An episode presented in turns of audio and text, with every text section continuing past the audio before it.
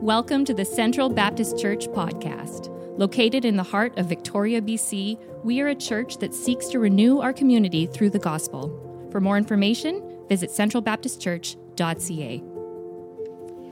Good morning. The scripture reading this morning is Psalm 46. So please turn to Psalm 46 in your Bibles, or you can choose to follow along on the worship handout. Psalm 46. God is our refuge and strength, a very present help in trouble. Therefore, we will not fear, though the earth gives way, though the mountains be moved into the heart of the sea, though its waters roar and foam, though the mountains tremble at its swelling. Selah. There is a river whose streams make glad the city of God, the holy habitation of the Most High. God is in the midst of her she shall not be moved. God will help her when morning dawns. The nations rage, the kingdoms totter. He utters his voice, the earth melts. The Lord of hosts is with us. The God of Jacob is our fortress. Selah. Come, behold the works of the Lord, how he has brought desolations on the earth. He makes war cease to the end of the earth.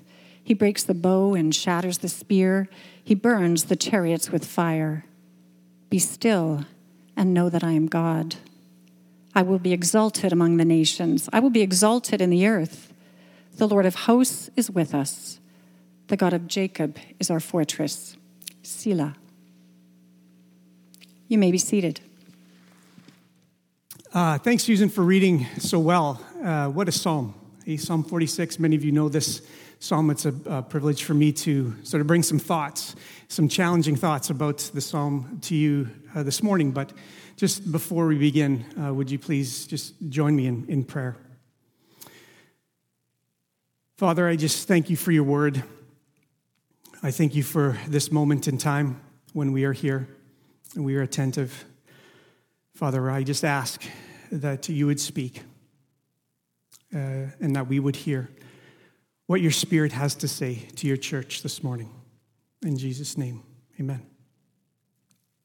So, yeah, this morning I want to take you through a little, a bit, uh, step by step through Psalm 46, a, a, favorite of mine. One that has actually, over, the, especially over the last couple years, or yeah, a couple of years during this pandemic, has come to mind regularly as I've wrestled with the challenges.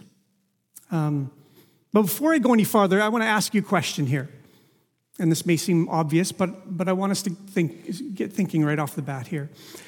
Do you trust God? And, uh, and maybe some of you are thinking, uh, you know, what are you talking about, Scott? I mean, this is Central Baptist Church. This is what we do here. We trust God, right? Well, if, that, if that's the case, that's great. But I can't help but wonder simply because this is the kind of question that's been rolling around in my mind over these last couple years. As I said, as we wrestled with the impacts of the pandemic. And truly, it's a question that only I can answer for myself. Only you can answer for yourself, right? I mean, people around us uh, can get a, maybe a hint here and there and maybe could offer a guess. But ultimately, this is a kind of question that only you can answer, only I can answer for ourselves. Do you trust God? And as, as I've mentioned, the lessons from this psalm uh, have resonated in my mind over the last year, mainly because I have to admit, I've been a little caught off guard by the way people are treating each other amid this health crisis. I mean, I'm not surprised that we have different opinions on things. We have different ideas. We have different approaches. I'm not surprised at those kinds of differences.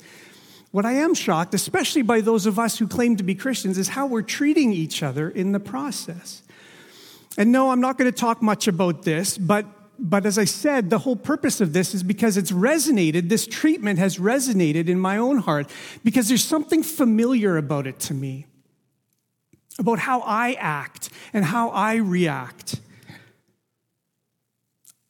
Maybe some of you can relate. And, and here's what I think the, uh, the challenge is I know that if my internal life is somehow disturbed or out of order, that my external life is disrupted. I know that if, I, if I'm anxious about something, for instance, or frustrated or fearful or angry, I'll be short with my family. I'll pull back from my friends. I'll resist the promptings of the Holy Spirit or miss them entirely. Now, I don't always realize when it's going on, but when I do and I'm reminded about these kinds of things, it helps me regain my footing.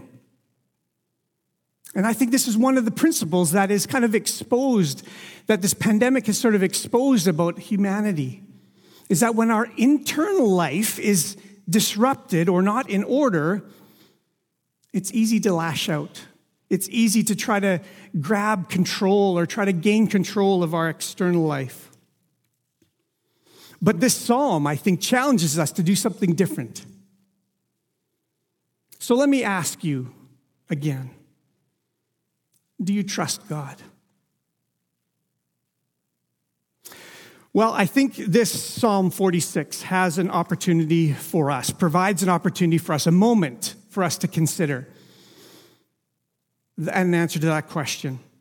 And, and what I want to do with this psalm is I want to start kind of big picture, look at sort of this, the psalm as a big picture, and then kind of step us through little by little until we get to for me, what is kind of the, the star of the show, verse 10, right? Be still and know that I am God. What does that mean? Because if you read the psalm, you realize that this, that verse 10 is a little bit of an intrusion. It's a bit of an intruder in the flow of the psalm. And so we're going to discover why I think that's the case. So, first of all, let's look at the wide view a little bit.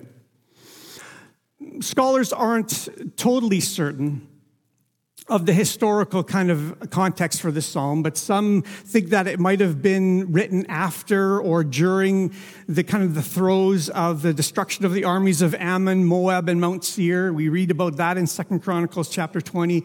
Might have been the destruction a little bit later um, of the army of the Assyrian king Sennacherib. You can read about that in Second Kings 8, 18 and 19.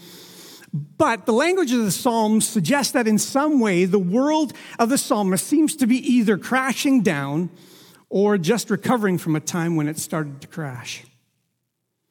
And that is important, I think, for us to take note of. Because of the things noted in the psalm are two, I think, two of the greatest existential threats to the human being, right? Extreme political menace and extreme natural menace. And in terms of instigating instability in our lives, right, those are a couple of whoppers. In other words, the psalmist presents the message in a context of extremes. And I think this is kind of a principle of in, in the Bible that we can find, right? When whenever we've got this wonderful kind of extreme presented to us, things like, you know, when the mountains are trembling and when the nations are in an uproar, these, these great kind of extremes, that the message is that when God can handle those situations in our life, He can handle the, the, the, individual issues that we face. You know, when our marriage is in trouble, or maybe we lose a child to, to health, or we, we struggle with our health of our own. The psalm is divided nicely to us, and I appreciate Susan reading uh, the Selahs. Right? The Selahs, many scholars think it's a musical notation. Or it might have been a place where the lead guitarist was to break out in a screaming solo, or maybe the pianist was directed to play a soft interpretation of the melody, or it might have been just a time of silent reflection, a pause, a rest in musical notation. So, given that there are three selahs, we'll quickly draw three summaries of the three uh, themes in this psalm before getting to verse 10. The first Selah shows up at the end of verse 3, so we'll consider the verses 1 to 3 kind of our first unit. In these uh, three verses, we have a de- declaration of the person of God. His very presence acts for us something like a place of refuge. When everything else is falling apart, even those things we might never, or we think might never give way, the mountains and the seas, otherwise immovable features in life, even then God remains steadfast. Nothing can shake God. Nothing can move God.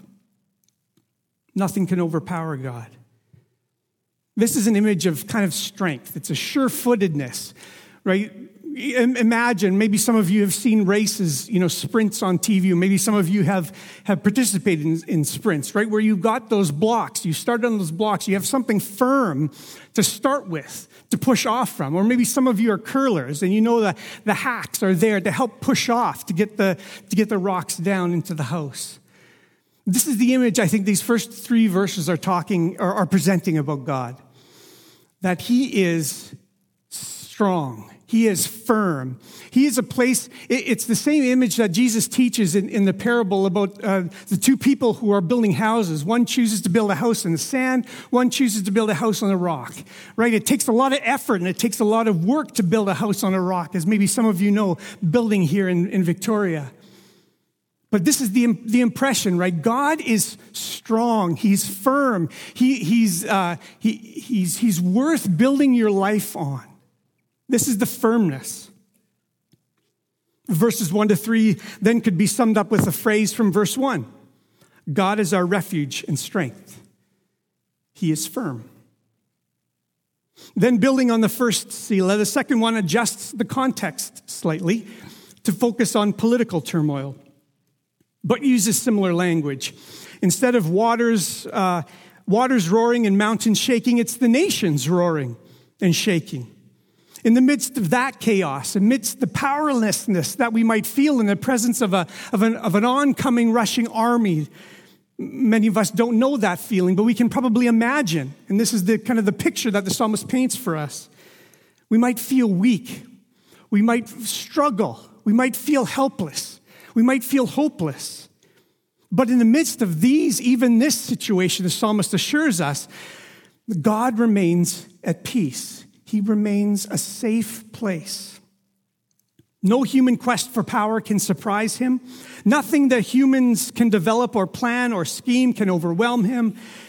In fact, as the psalmist points out, compared to the roiling and the fomenting of human society that depletes life, that sucks life from us, God's presence calms and rejuvenates like a river refreshing the land.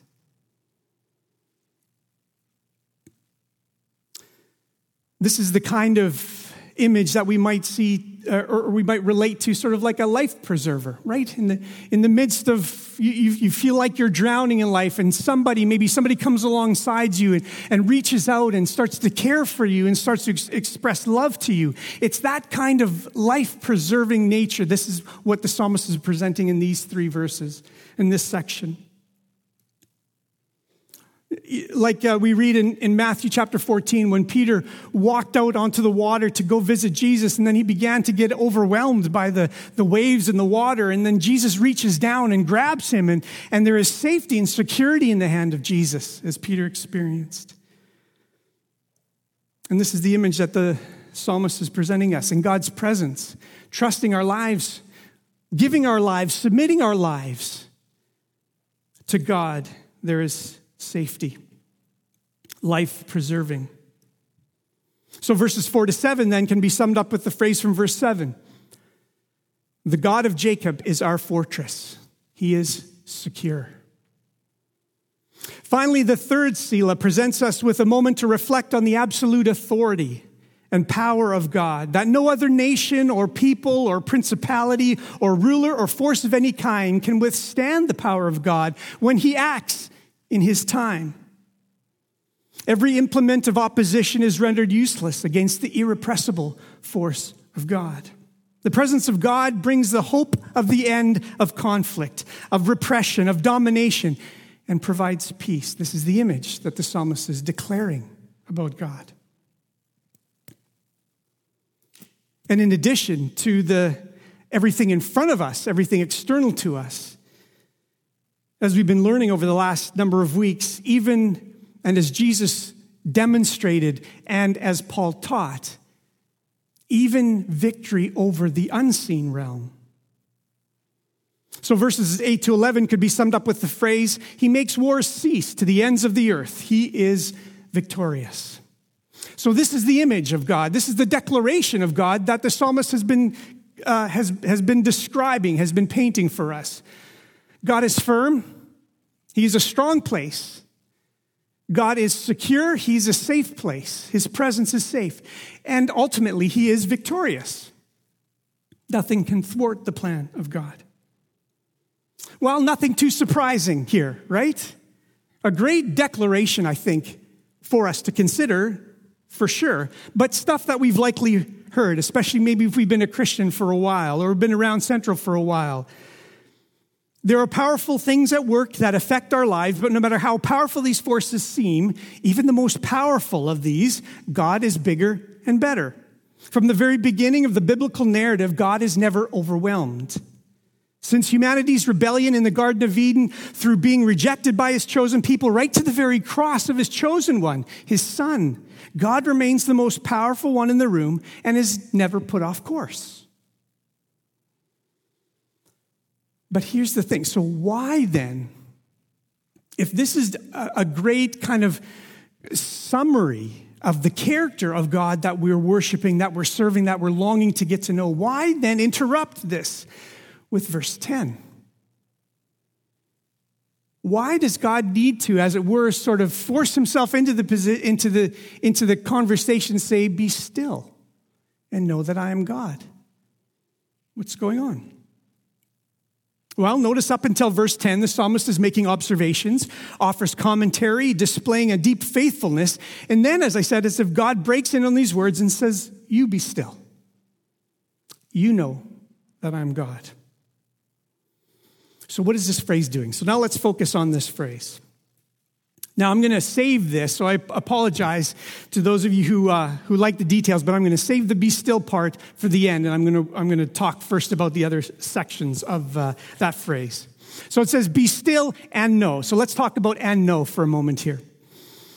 As you may know, almost every reference in the Bible about knowledge isn't just simply about information acquisition, right? It's about experience. When God invites us to know Him, it's not that He's inviting us to learn something about it. That's part of the process. Don't get me wrong, understanding and growing, but He's inviting us to experience that for ourselves, right? To live it out, to express it, to, to um, gain some experience realizing that God is, for instance, trustworthy,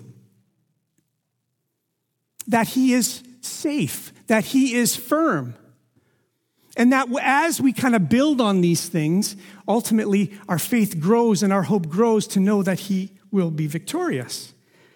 But that's what he's inviting us to. That's what, for instance, Paul is inviting us to when he prays for the Philippians in, in chapter one of, of uh, the book of Philippians, that their love would overflow with knowledge.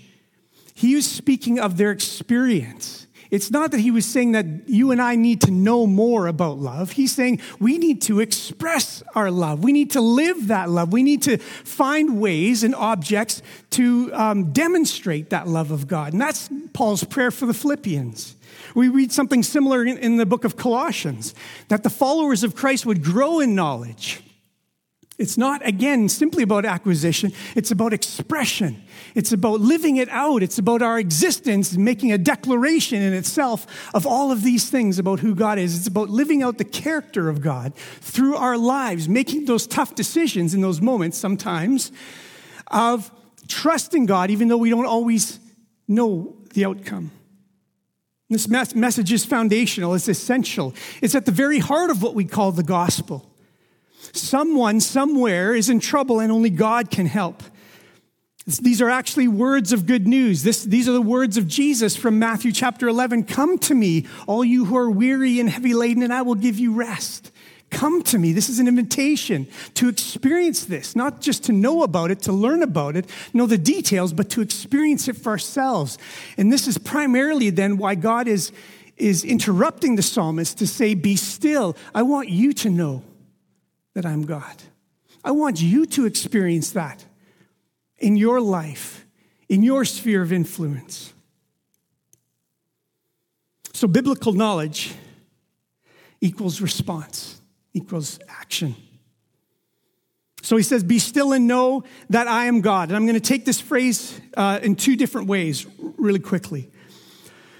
First, I want to talk about the I. The emphasis is on the I. Be still, be still and know that I am God.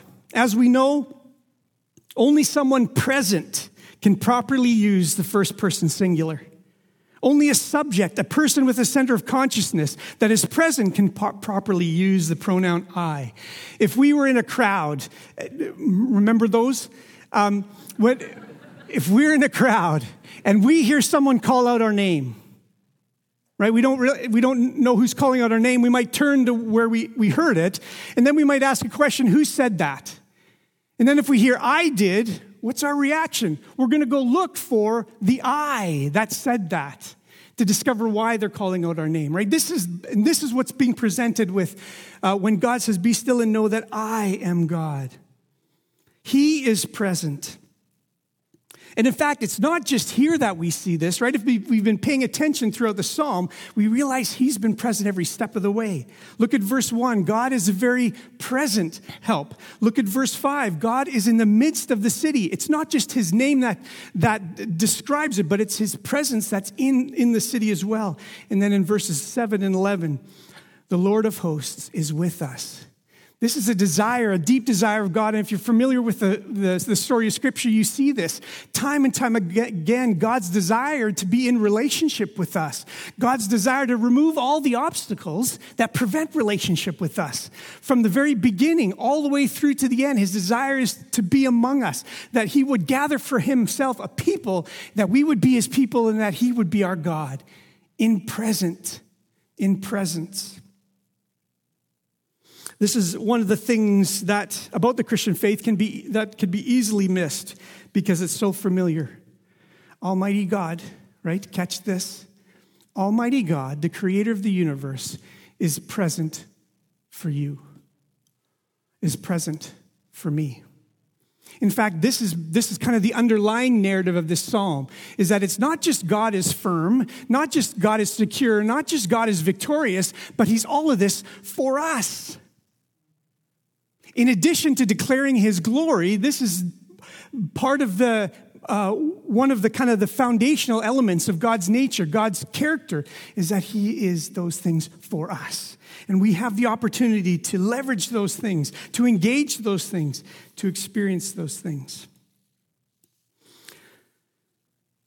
Throughout the biblical story, God is constantly descending into human lives, walking with Adam and Eve, appearing in storms and fires and smoke, in visions and dreams, speaking directly and indirectly. God intentionally presents himself before us, culminating with the incarnation of his Son. It is this presentation that best reveals who he is. And as you likely know, that presentation is striking. In his book, The Furious Longing of God, I've got a, a quote here. Brennan Manning explains this. By entertaining and entering human history, God has demolished all previous conceptions of who God is and what man is supposed to be.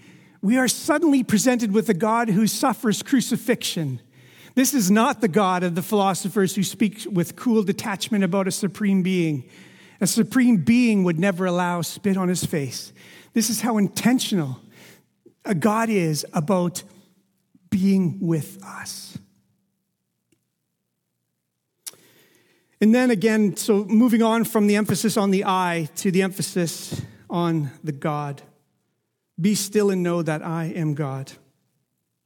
He is God. He alone is sovereign. He alone transcends time and space, mortality and evil, can overcome each of these things that feel so inexorably tied to our existence. He is over all. Be still and know that I am God. Now let's look at that opening statement be still. This term is actually a fascinating one. It's used uh, 45 times in the Hebrew scriptures and three times in the New Testament. Now, I don't normally do this actually when I, when I prepare a message or when I prepare to teach. I don't normally look up all the instances of a word. Normally, I'll just look up a few and go, yeah, that's what I thought. But in this case, I was so surprised by the first few examples that I kept going and going. At first glance, the word comes across as a little bit um, maybe obvious, right? Especially the way that we read it in our English translations, right? Be still relax. Maybe it's maybe you have the impression that it's sort of like sitting on your mother's lap if you can remember doing that, right? When you've been hurt or when you're in pain or something, and she's just saying, It's okay, it's okay. But that doesn't seem to be what God is doing here. Not if we take the examples of how else it's used. In almost every other instance in the Bible, it actually has a negative connotation, it's a negative term. Here's a, f- a few examples. In Exodus 5, when Pharaoh is just starting to get frustrated with Moses, and in response to the initial request for freedom, he makes brick making harder. He calls the Israelites lazy. That's our word. In several places in Deuteronomy, God promises not to leave or abandon the Israelites. Again, leave, abandon. Another examples of our word. Throughout the historical books in, in the Old Testament, in the face of various instances of trouble, like the advent of enemy armies, right? Just like our psalm, people are referred to as weak, failing, feeble, discouraged, and hands are said to go limp. All examples of our word. One final example of the use of our word the four living creatures in the vision described in Ezekiel chapter 1 with massive, powerful wings demonstrating this uh, uh, immense power are said to lower or let down those wings when they hear the voice of God. God's voice overpowering even the most powerful. Be still. That's our word. The illustration that I, th- I think best captures the effect of this term comes from experiences that I had a couple years ago. I was, uh, I was, uh, had the privilege of, of coaching some girls volleyball. Th- these girls were basically grade eight, eight or, nine, right in that kind of age group. And, and uh, at one time, I was coaching about six different teams. And, uh, and, and I, would, I would get there just before the end of school, kind of set up the nets and uh, get prepared for coaching. Every once in a while, after um, you know one of those longer days of school, the girls would come in with just all kinds of energy, right? Just buzzing, almost vibrating, and so they would just grab the balls, run around, screaming and throwing them at each other, and and you know, as I mentioned, you know, I had have three had three daughters. And so that kind of experience actually i, I kind of relish. I, I, love the sound of that when, when, when the kids can just kind of release. It's not that they were doing anything violent or or or, or um, damaging. They were just expressing themselves. But here's the thing. The only way that i could get their attention in those times would be what? Those of you who coached no. Those of you who have played no what do you do? You blow a whistle, right? And even sometimes it would take a few times, right? To blow the whistle, to get their attention, because we still had something to do. We still had lessons to learn. We still had something important. Not that what they were doing was wrong or bad, but we had something to do. We had a strategy, and I wanted to gather them back and help them to refocus on that. This term, be still, in this psalm acts like God's whistle in our lives. Yes, God is interested in all the external things, right? And yes, God is victorious and will be victorious of all those external things. But in those moments, sometimes when we're reaching too hard, when we're trying to grasp too much the external, God has to stop us and say, enough. Enough of the external because I'm just as interested in your internal life. I'm, it matters to me just as much as taking care of all these external things, it also matters what's happening in your heart. Enough. And in fact, I think that's a better, it captures the fuller sense of, I think, the, the term than just be still. God saying, enough. Listen to me. Let me help you internally. Come before me. You hear that I am God for you, that I am firm for you, that I am safe for you, that I will be victorious for you if you let me. Be still, enough, and know that I'm God. So, in conclusion, here, I just want to draw uh, a couple of thoughts, all this together in a couple of thoughts, because I think here we have an opportunity to respond. Yes, we can go about our lives and let God kind of break in just like he did in the psalm, but I think we can learn our lesson from the psalmist. And we can develop maybe a little bit of a discipline, what I call the discipline of earnest uh, presence, where we're intentional about, about recognizing God's presence in our lives. Maybe it's just a thought, maybe it's a prayer uh, as soon as we wake up in, in, the, uh, in the day, or maybe it's strategically placed notes to help us remember He is God for us. But there's three things really quickly. that, that this uh, psalm teaches us. First of all, we need the awareness, recognize to be aware that we are not alone. All our actions, all our decisions, all our activities, all our thoughts, all our plans are, are laid bare before God. He is there, He is present in each of our lives. He understands, He recognizes, He sees. And God's explained this all the way through, right? We read this in Hebrews 13. God explains that I will never leave you or forsake you. Jesus says, I will not leave you orphaned, right? In John chapter 14, he's going to send the Holy Spirit. In Pentecost, Acts chapter 2, displays the internal presence of the Spirit of God in his followers. After awareness, then, the decision to become aware, recognizing God's presence, then we first need to submit. And we need submission. Now, remember the character here that the psalmist is declaring, right? Remember this. This is not uh, an onerous um, God that is being presented. This is a victorious God that is here for us. Sometimes we need to hear the judge. Sometimes, if sin is involved in our lives, we do need to come and recognizing that we're going to give account of our lives. But in this instance, this is about submitting to a God who is for us, who is secure, who is safe, who is trustworthy but he invites us to submit. Be still and know that I am God for you. And then finally, and I'll end with this then we trust. We are aware of God's presence. We submit to his ways, to his character, to expressing his way not just knowing, for instance, about the Beatitude, not just know uh, Beatitudes, not just knowing about the Lord's Prayer, but letting our lives be a, a declaration of the character of God in our sphere of influence, whether it's at home or whether it's at work, in our neighborhood, at church. It's trusting that His character is best. It is a starting point. Be aware, take refuge, and trust in God's character. Getting, settled, getting things settled on the inside, these are all internal things to us. Getting things settled on the inside before God is not a guarantee that everything will settle on the outside. I wish it did. And one day it will when Jesus returns. But until then, we have the opportunity every day to order our inner person based on the trustworthiness of God and then respond to our outer lives accordingly. It can be difficult, and so sometimes we need the support of others along the way. But it must begin with each of us alone before God and listen to Him say, Enough.